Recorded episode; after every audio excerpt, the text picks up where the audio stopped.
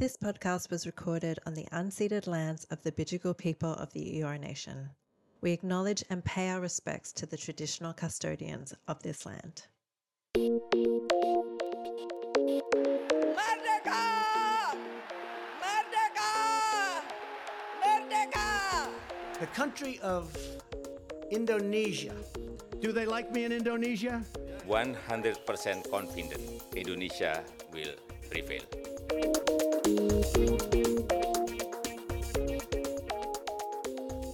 Hello, and welcome to the Talking Indonesia podcast. I'm your host for today, Dr. Elisabeth Kramer from the University of New South Wales.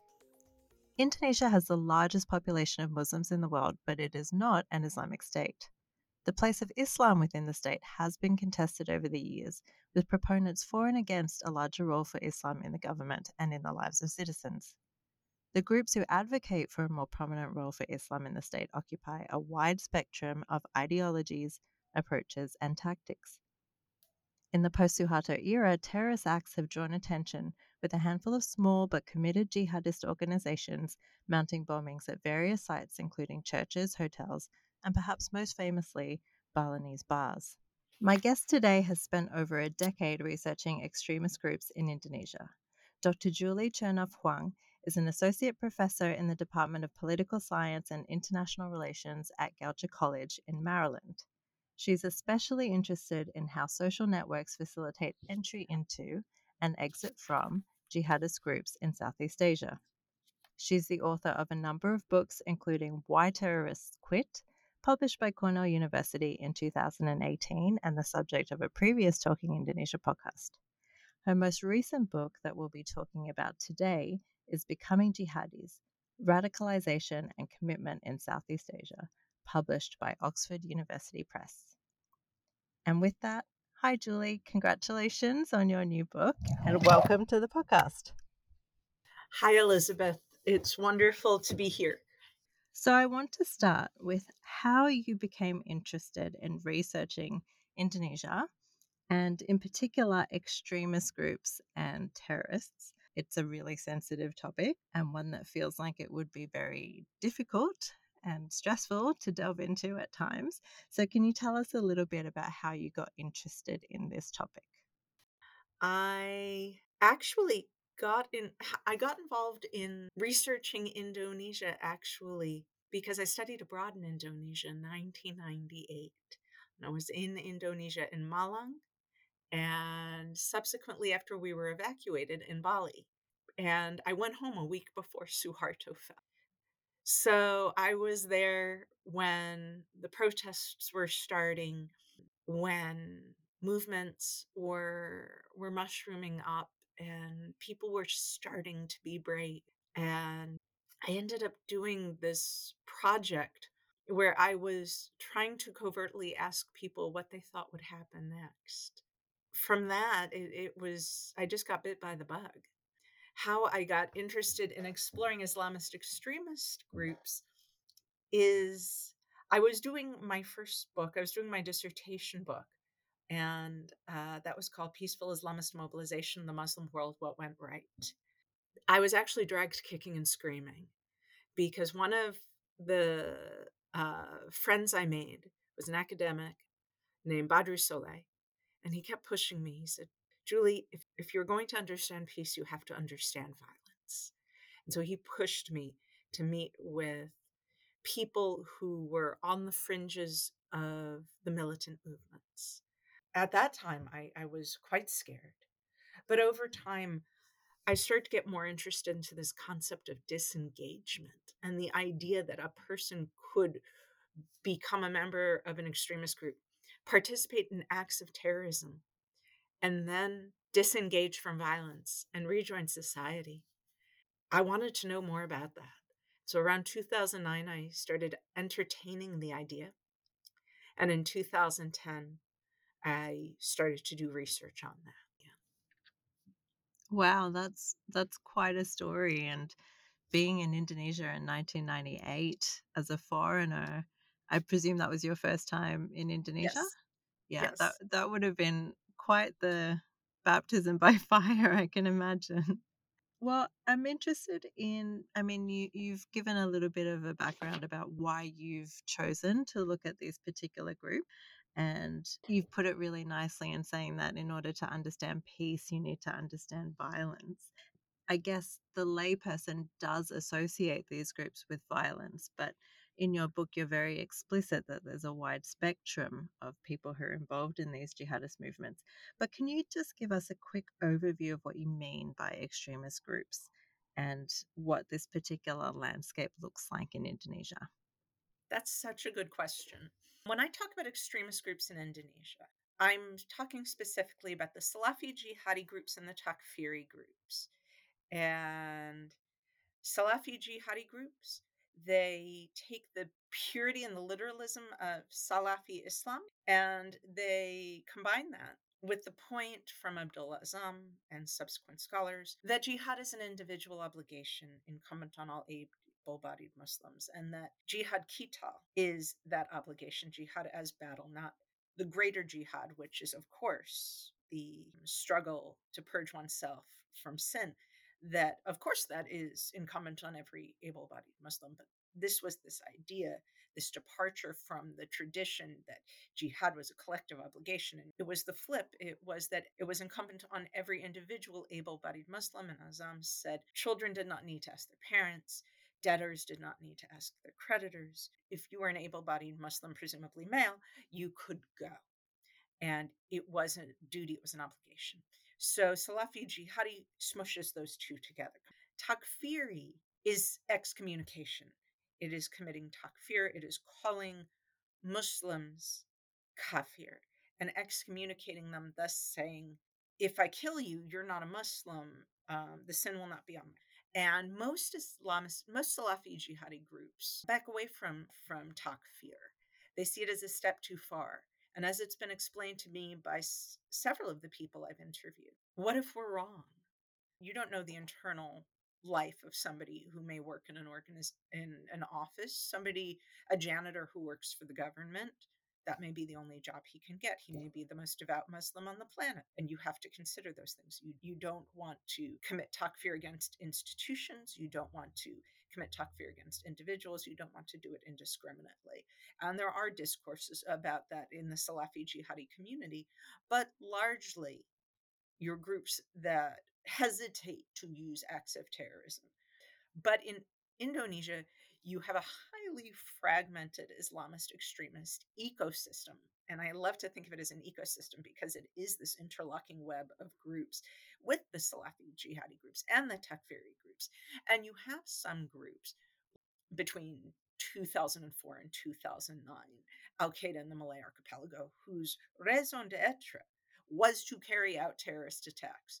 But you also have other groups like Jemaah Islamiyah, Mujahideen Kompak, Ring Banten, MIT, uh, Tanah Runtuh, that carried out terrorist attacks at one point in their history, but prioritize uh, Islamic propagation, Tarbiyah, Islamic education, the case especially of JI, um, and paramilitary training. And then you had some groups like JAT that held extreme views and ran paramilitary training, but did not carry out acts of terrorism.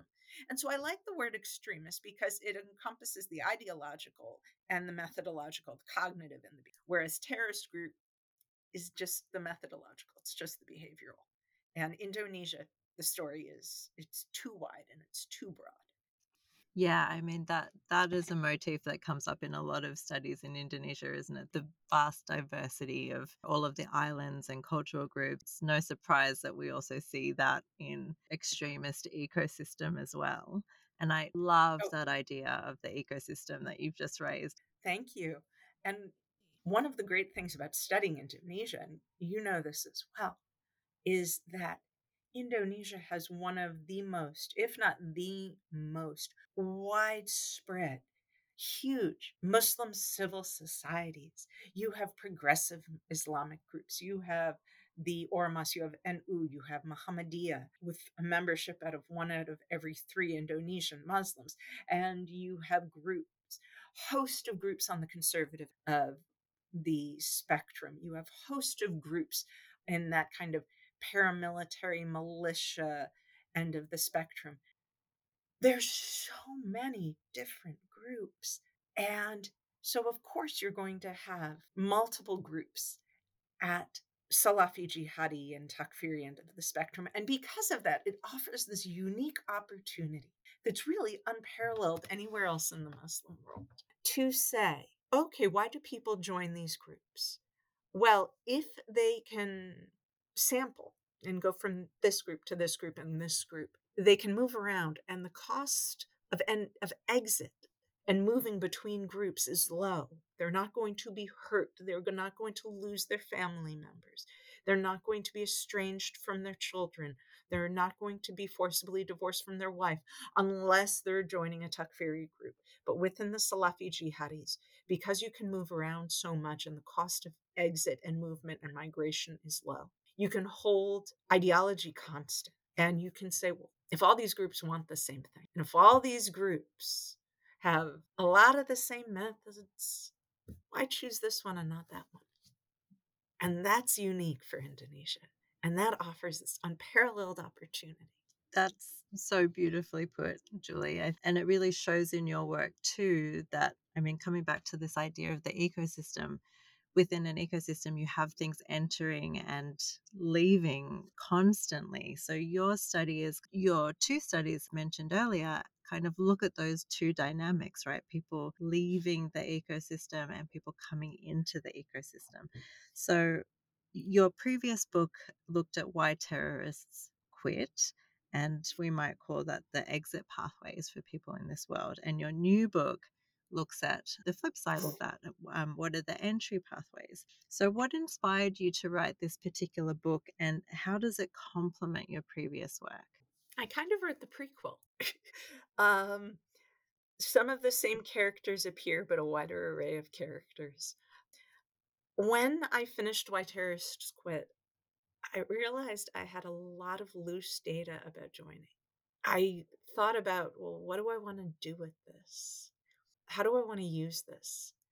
And initially, um, so I applied for a grant from the Smith Richardson Foundation and they funded the research. And it was the first time I'd ever had funded research because I wrote Why Terrorists Quit on a shoestring budget with summer research funds from my university. Well, congratulations on getting funding. That's always always a And big then- plus in academia. And I thought, okay, I'm going to do Indonesia and Malaysia. And I could not get a visa for Malaysia.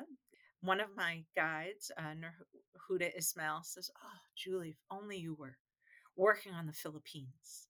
Then I could I could get you in in a heartbeat. And I said, Will I be safe? And he said, Absolutely. And I know exactly how to do this. And so I wrote to the Smith Richardson Foundation.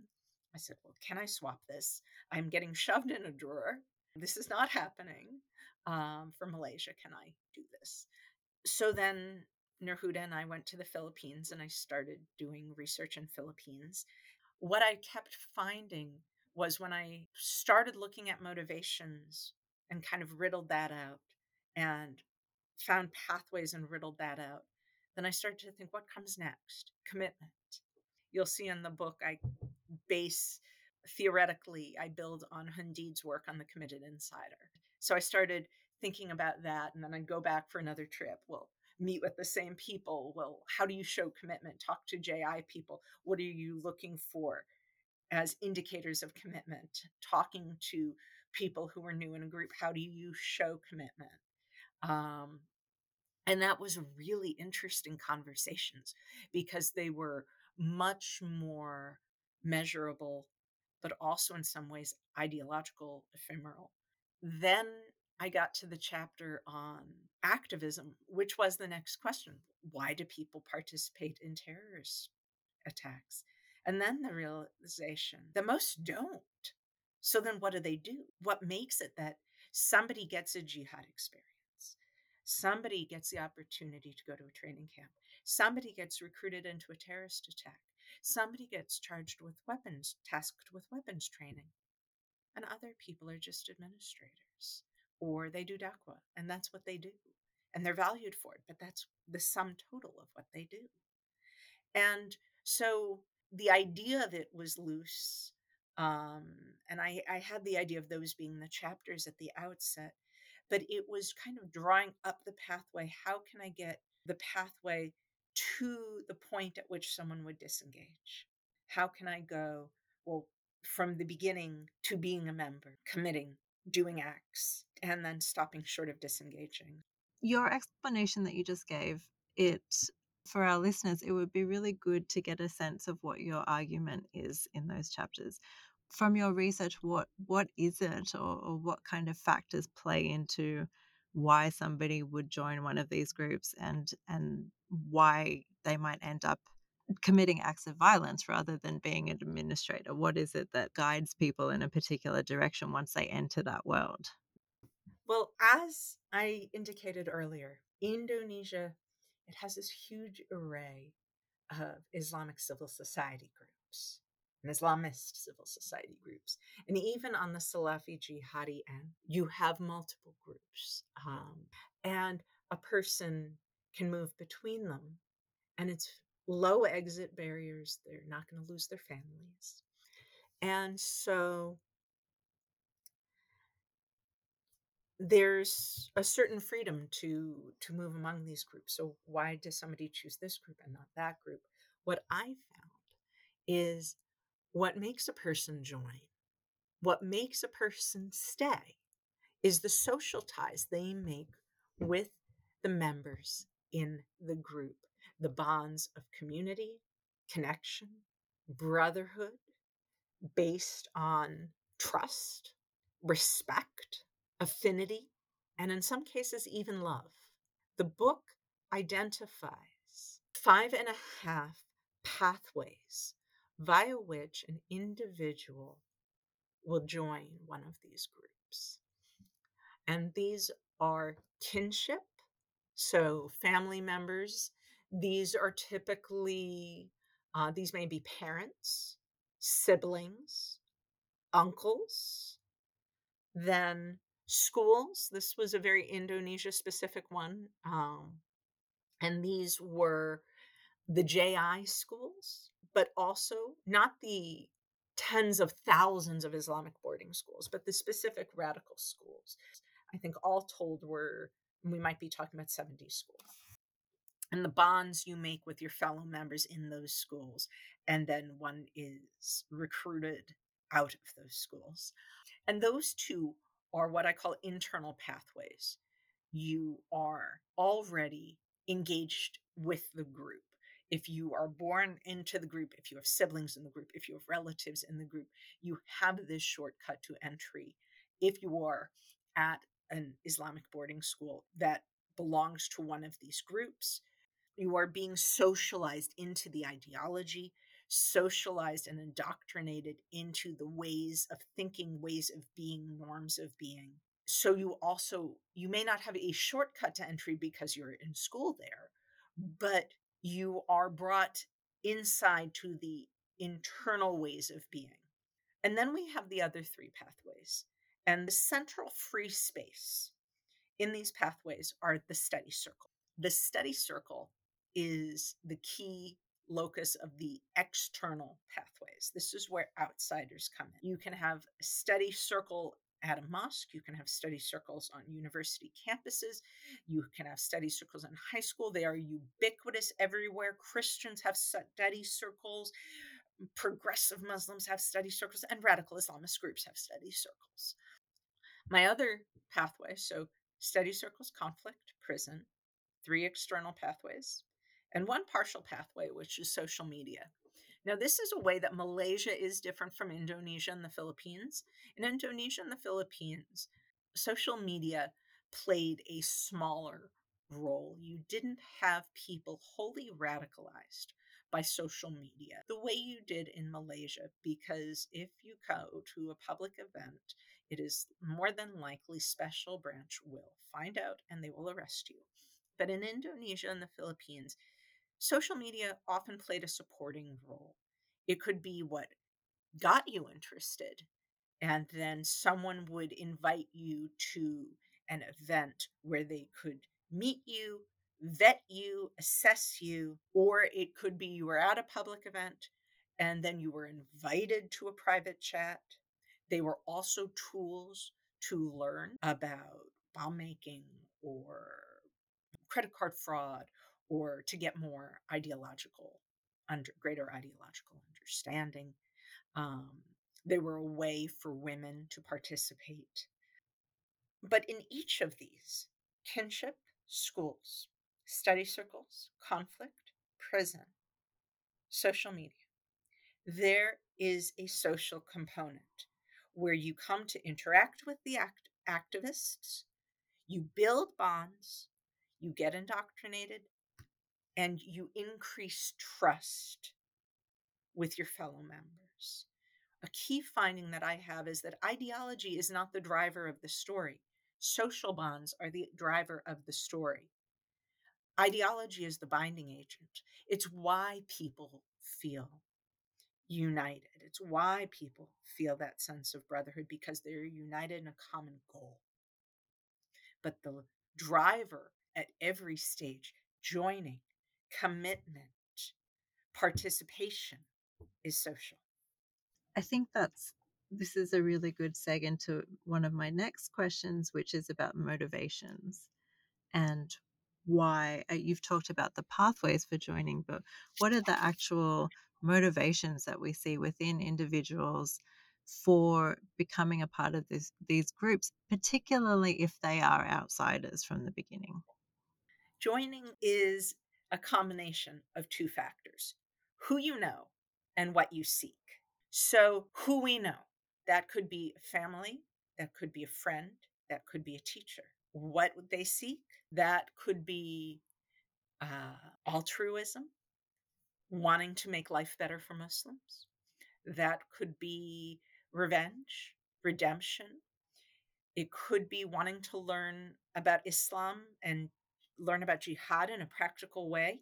And I want to take a, a moment and explain that.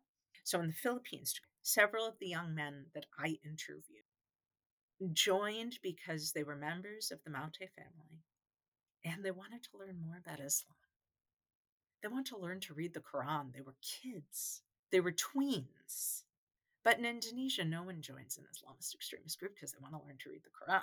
In Indonesia, they wanted the practical experience and the practical knowledge of jihad, to learn about jihad in a practical way, not just a theoretical way. So, who they, they knew somebody already in the group and they had the desire to learn about jihad in a practical way. They knew somebody already in the group and they wanted to improve Muslim lives. They knew somebody already in the group and they wanted revenge or they wanted redemption for perhaps a life of too much sin, or they were in a multidimensional crisis. They knew somebody already in the group, and and this was a way to get more money to their families than they could get in a month. And so, when you drill down, a lot of those people were going through multidimensional crises too. So it goes back on redemption. It's so interesting hearing you talk about all of these different pathways because obviously to to come to these conclusions, you had to interview individuals. And I think that's one of the most impressive aspects of the book that you managed to conduct so many interviews with people who are in this world. Um, 97 jihadists in Indonesia, I think, and uh, 20, 25 in the Philippines, which is amazing. Can you talk a little bit about how you went about this? I can imagine that there's a lot of ethical questions and sensitivities uh, related to talking to to these particular people in this demographic. So, yeah, just interested in how you approach that for your research. Well, that's also a really good question. In the United States, uh, we have something a little different than the Australian ethics protocols. We have IRB, Institutional Review Board.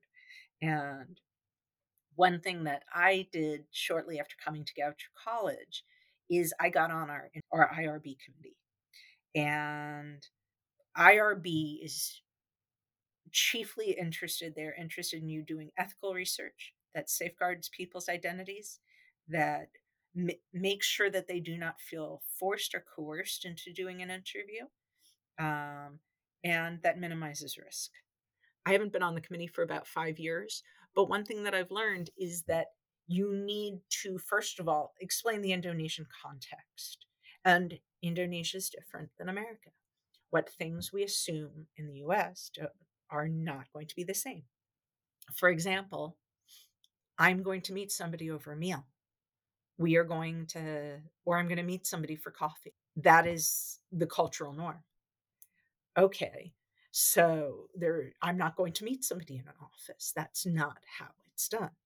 What I do, um, and because I've worked so long with IRB, is we've devised certain protocols that work for me and also really work to minimize risk, emphasizing the explaining the nature of the research, stressing that it's strictly voluntary, anonymizing people by stripping out their names, by using general titles, by using um, or aliases or pseudonyms specifically for this research. If somebody is uncomfortable, we can stop. We do stop. If someone wants to skip a question, we can skip the question. If they don't want to be recorded, they will not be recorded. There was an interview I was doing very recently where the person seemed visibly distressed. And so my guide and I said, you know, we think we should stop. Clearly are uncomfortable. And it turned out the person just wanted to vent. They wanted to vent about their prior experiences. They wanted to make us aware. And they did want to talk to us. And they were very happy that we'd listened to them then. I have walked out of interviews if I felt that protocols were not being followed. If, let's say, we go into a prison and the prison guards won't leave the interviewing space, or the prison authority won't leave the interviewing space, then we leave. Um, it's far more important to safeguard somebody's rights than to get an interview. Yeah, and I suppose the fact that you've had all of those years of experience in Indonesia help you to identify those, you know, not necessarily um, vocalized cues that somebody is feeling a little bit uncomfortable. So that your experience brings a lot of wealth to that as well. Um, we're actually running out of time, so I want to skip forward to my last question, which is basically what's next for you? Um, I have three. The first is um, I want to expand out simply from Indonesia um, and look at this question of how terror cells are constructed um, using social network analysis to examine um, eight terror cells from Jemaah Islamiyah, eight from Al Qaeda, eight from ISIS, and looking at the construction of those terror cells uh, and the social relationships at the root of that. Because to go to um, one of the findings of the book, I found that the key factor in recruitment to a terror cell was being trusted. And you were trusted because of your social ties. But I, I, want to see does that hold? Can we measure that quantitatively? So I'm currently building the JI portion of that database. Um, the second looks at the Indonesian experience in training camps in Syria, Afghanistan, the Philippines, and domestically. And that is uh, work I'm doing with Kirsten Schulze. Um, the third is a project that I hope to get underway in the next in the next year or two, and that compares disengagement trajectories among Indonesian jihadis, white supremacists, and then comparing that to separation from the US military and looking for parallels in what successful disengagement and reintegration look like and what we can learn with regard to best practices. And that would be done with a scholar or two who work on white supremacists because I don't. It sounds like you have a very full plate at the moment, Julie. I want to just say again, congratulations on your new book. I, I did read it for this podcast and it was fascinating. Not my area at all, but very clearly written. And I encourage all of the listeners to to pick up a copy or to to get get it out of the library because it really is a fascinating read. And thank you so much for making time to come on this podcast. I really appreciate it, especially with the time difference between Australia and the US. Um, so, again, thank you so much for being with me. Thank you for having me. That's it for the Talking Indonesia podcast this episode. Thank you very much for joining us.